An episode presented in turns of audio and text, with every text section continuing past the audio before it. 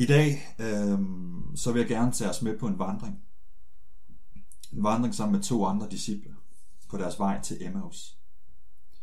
Den her beretning, den foregår lige efter, at Jesus han er død og opstået.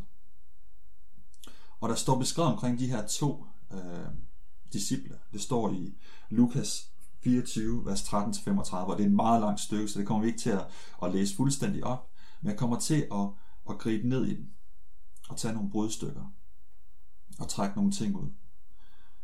For her møder Jesus dem, og de bliver forvandlet. Og øh, allerede nu, så vil jeg bare gerne give mine tre pointer. Man skal altid have tre pointer, når man laver en prædiken. Og her er mine. Jesus, han møder os på vores vej, uanset hvor den er. Det er dog ikke altid, at vi genkender ham. Den anden pointe. Vi bliver aldrig færdige med Jesus. Der er altid mere, som vi finder ud af. Det er altid en vandring ind i fællesskabet med ham. Og tredje pointe. Jesus leder os altid til et fællesskab. Til et fællesskab med andre.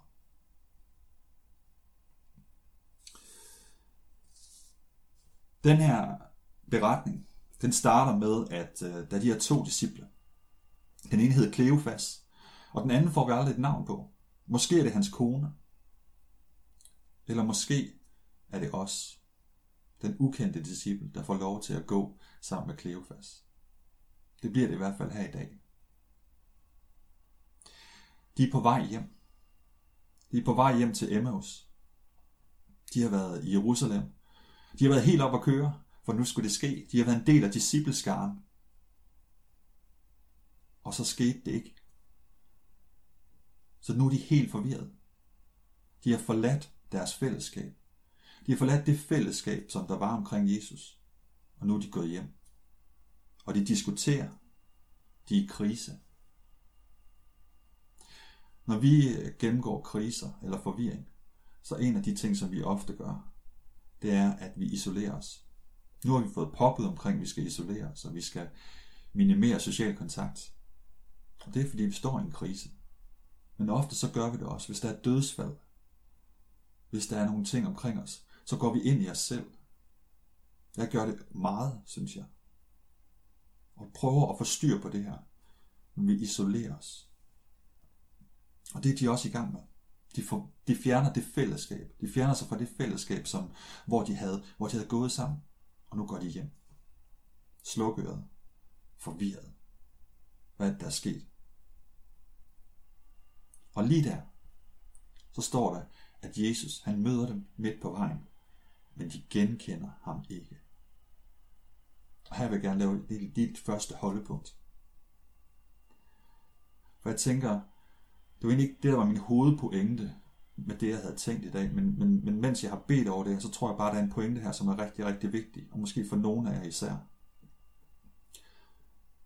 Når vi står her, hvor vi står, i den her tid, eller på andre tider, så har vi en tendens til, at vi, at vi gerne vil se Jesus der.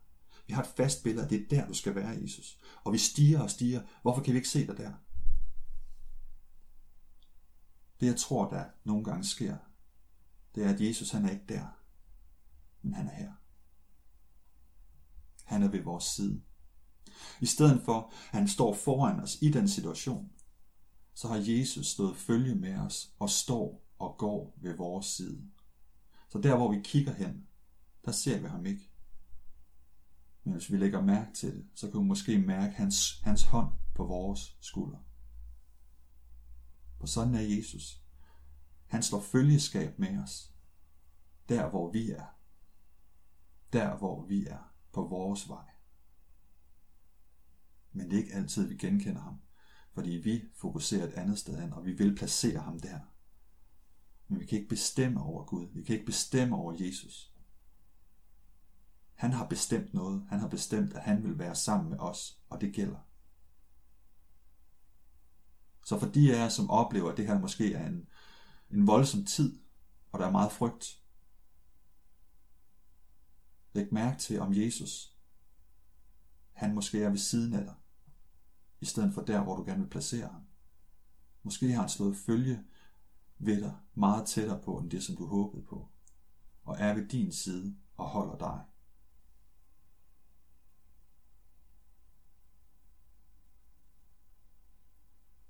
Jeg, jeg, jeg, jeg, jeg beder lige ind i det, fordi hvis der er nogen af det oplevelser, så tror jeg bare, det er vigtigt lige også at give den plads. Far i himlen, der hvor at vi oplever, at vi måske vil have dig placeret et eller andet sted, om du skal være der eller der, så beder jeg bare om for os, at du må åbne vores øjne, og vi må se, at du er lige her ved vores side.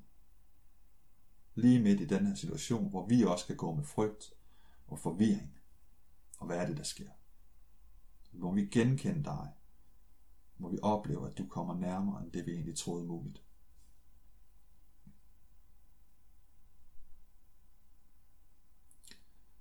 De her to disciple, de er i krise. Alt det, de troede og håbede på, det er ikke sket. De var jøder. Og de, de sagde om Jesus, da han spurgte dem, hvad er lige, der er sket? Hvem er ham der Jesus? Så siger de, at han var en profet. Men faktisk mere end det. De håbede nemlig, at han var Messias. Messias, den der skulle forløse Israel, står der. Men nu er han død. Og med Jesus død, så er håbet også overstået. Det blev alligevel ikke til noget. Og de er forvirret. Og så for at give endnu mere forvirring, så fortæller de, at der er nogle kvinder, der har været ude ved graven, og den var tom. Og der er nogle engle, der har sagt, at Jesus er opstået. De her to disciple, de ved ikke, hvad de skal sige. De ved ikke, hvad de skal gøre. De er forvirret. Men midt deri, der slår Jesus følge med dem, stiller spørgsmål og lad dem tale.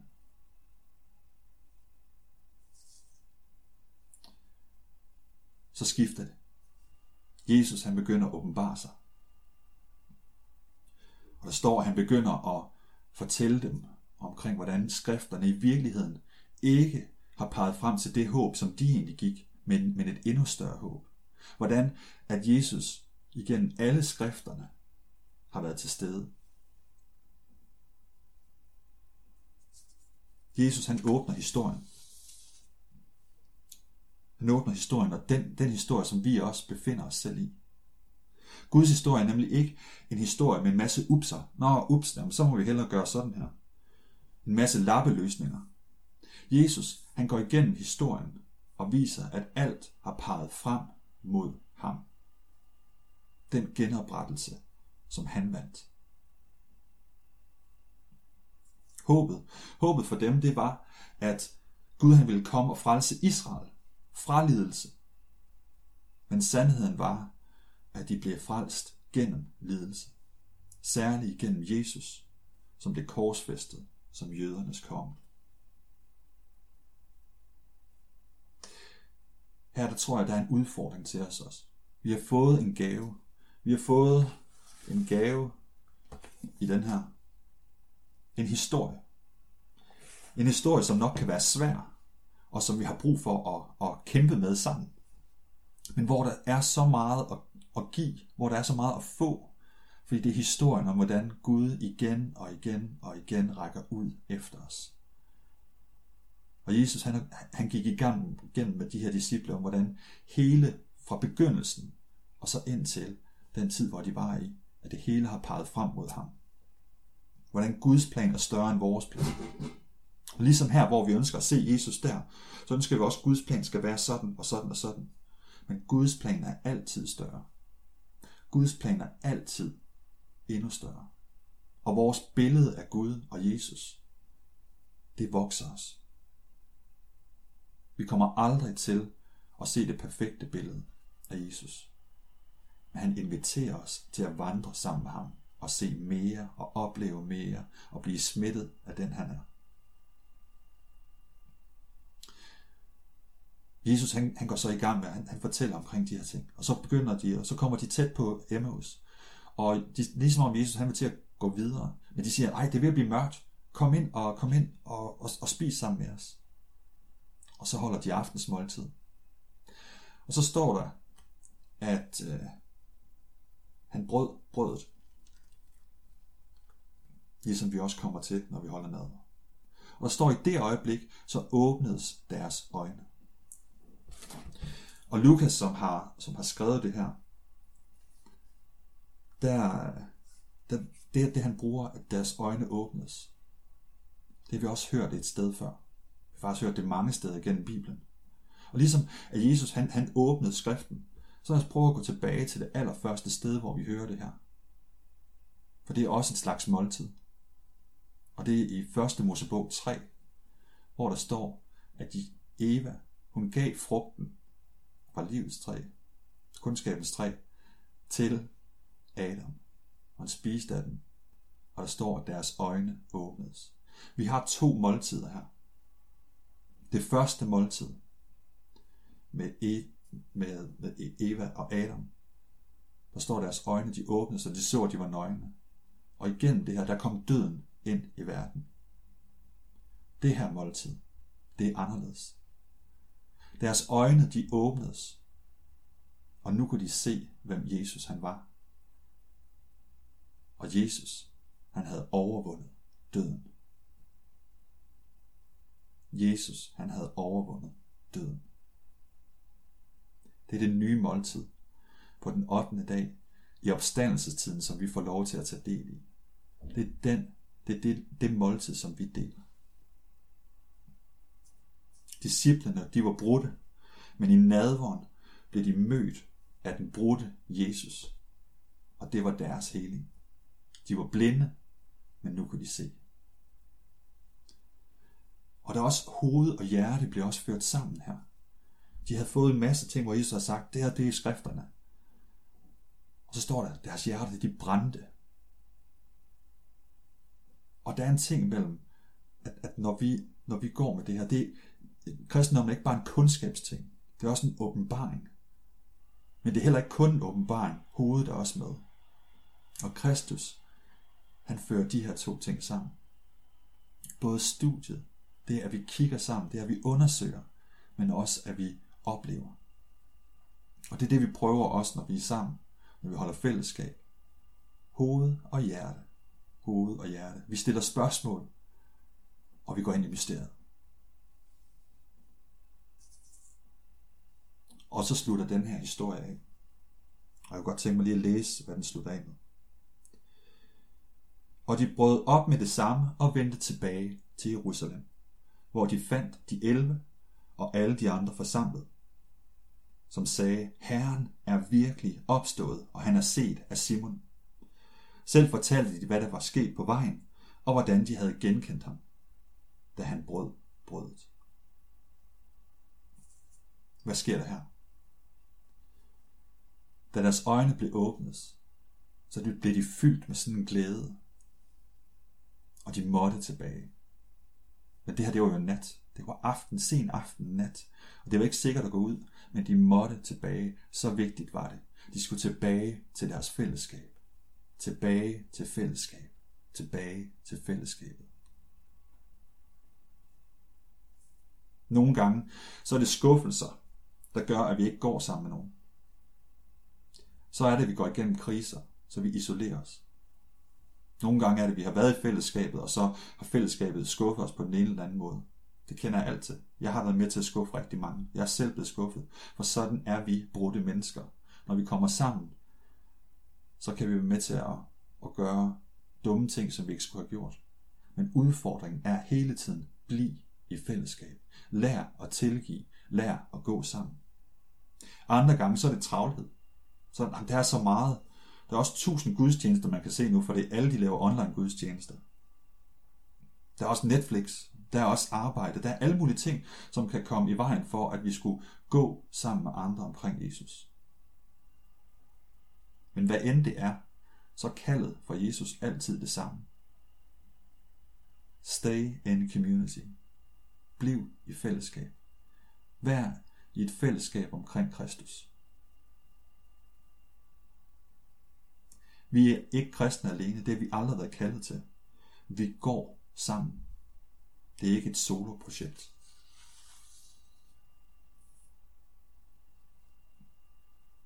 Det her det er vores udfordring. Det er de pointer, som jeg ønsker at drage frem.